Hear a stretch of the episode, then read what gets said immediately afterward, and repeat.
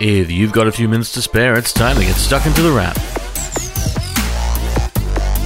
It's the end of 2020, and you're tuned into The Wrap, Australia's fastest technology roundup. And while you're possibly looking forward to a new year, before we get to that point, we need to look at the year that was. Specifically, the year of phones that was, because there was quite a bit this year. The world saw five new iPhones, several Samsungs, three Pixels, a few new foldables, and enough choice to make anyone's head spin. I certainly have my favorites, but I'm not the only reviewer around, so like we do every year, we're going through the best phones with two of Australia's best phone reviewers. And that's starts with the flagship category because there was a lot happening there. When it comes to 2020 devices, the iPhone 12 Pro Max is easily my favorite flagship phone. It's the only true 2020 flagship that doesn't make compromises. Most high-end Android phones were marred by poor battery life this year thanks to 5G, while the iPhone 12 Pro just lasts forever. An incredible camera is a nice bonus too. That's Alex Choros, managing editor of WhistleOut, who shared our opinion on the iPhone 12 Pro Max being the best flagship. A phone sporting a big screen, big battery life, and based on our tests, one of the best cameras of the year. It's a pricey phone for sure, but it hasn't been the decider for everyone, as freelance writer and host of Vertical Hold, Alex Kidman told us. The 2020 was a weird year for flagship phones, especially. And that's basically because the mid range has gotten so good, it makes it very hard to justify some of the best phones. Things like the Galaxy Note 20 Ultra or the iPhone 12 Pro Max. Great phones, but very, very expensive and not as much of a standout as they used to be. So I think the best flagship phone actually falls to the Galaxy Z Fold 2. Yeah, it's very, very expensive, but if you're paying flagship money, you should get some kind of flagship feature. This has that. It's a folding phone, it fixes the problems the original Fold had, so it's kind of almost the winner by default. While we don't share the opinion that Samsung's Galaxy Z Fold 2 is necessarily the best flagship, we have called it the best foldable of the year, and it's definitely a mobile that stands out, with other reviewers impressed by it as well. I was also really impressed by the Samsung Galaxy Z Fold 2, which improves on its predecessor in so many meaningful ways. The external display is no longer painful to use, while Samsung got rid of the dreaded slotch on the internal. It's still not a phone I'd recommend to most people, but the Fold 2 represents a meaningful evolution of a foldable form factor, and I'm really excited to see what's next. While the Z Fold 2 shows what the foldable can do at near $3,000, it won't be for everyone. Fortunately, that's where the mid range comes in, and in 2020 it became even more competitive. It's in this category that you'll find brands such as Oppo, Realme, Nokia, Vivo, Samsung, Motorola, TCL, and even Apple with its reinvented iPhone SE. But there are some models, some phones that really stood out. I think the best mid range phone this year is going to be the Google Pixel 4a 5G. It's a bit cheaper than the Pixel 5 and you don't get millimeter wave, but you get a bigger screen, you get a headphone jack. It does everything it needs to do and it does it pretty well. It's an opinion we share and have called it the best value phone of 2020, marrying great features with 5G for under $800. While we think the Pixel 5 is a better phone, the Pixel 4a with 5G nails the formula in a way that delivers value, and it's not alone. The Pixel 4 also deserves praise for once again featuring a top tier camera at an affordable price point. At $599, it's the kind of phone that makes you ask, why spend more? Alex is right on this one as well. At $599, the Pixel 4a is a lovely phone that nails the balance on price point, missing out on two cameras and 5G, but winning on practically everything else. So what's next? What will 2021 hold for phones? I would love it if Apple would somehow cram the iPhone 12 Pro Max camera and battery life into the body of iPhone 12 mini, because it turns out small phones are kinda great. That's something we're kind of hopeful for ourselves. It turns out the Apple iPhone 12 mini was one of the standouts, delivering a great feeling phone, but with the power of a great phone. It's kind of like the Goldilocks of phones, it's just right. But we'd love a better camera, which right now the 12 Pro Max has above all. So, what I really want to see is new form factors. I want to see people doing things with foldables, with new things that a mobile phone could do, or new ways they could work. I think we'll see a lot of that out of Apple, of course, now that the MacBooks are all on ARM, so that there's this whole app family there that they can play with. As to whether Apple will deliver the same sort of power from its new M1 MacBooks to its phone, well, that remains to be seen. The iPhones are already pretty fast, but maybe we'll see something in the new year. And with 2021 kicking off shortly, well, it may not be that long till you start to see something happening, so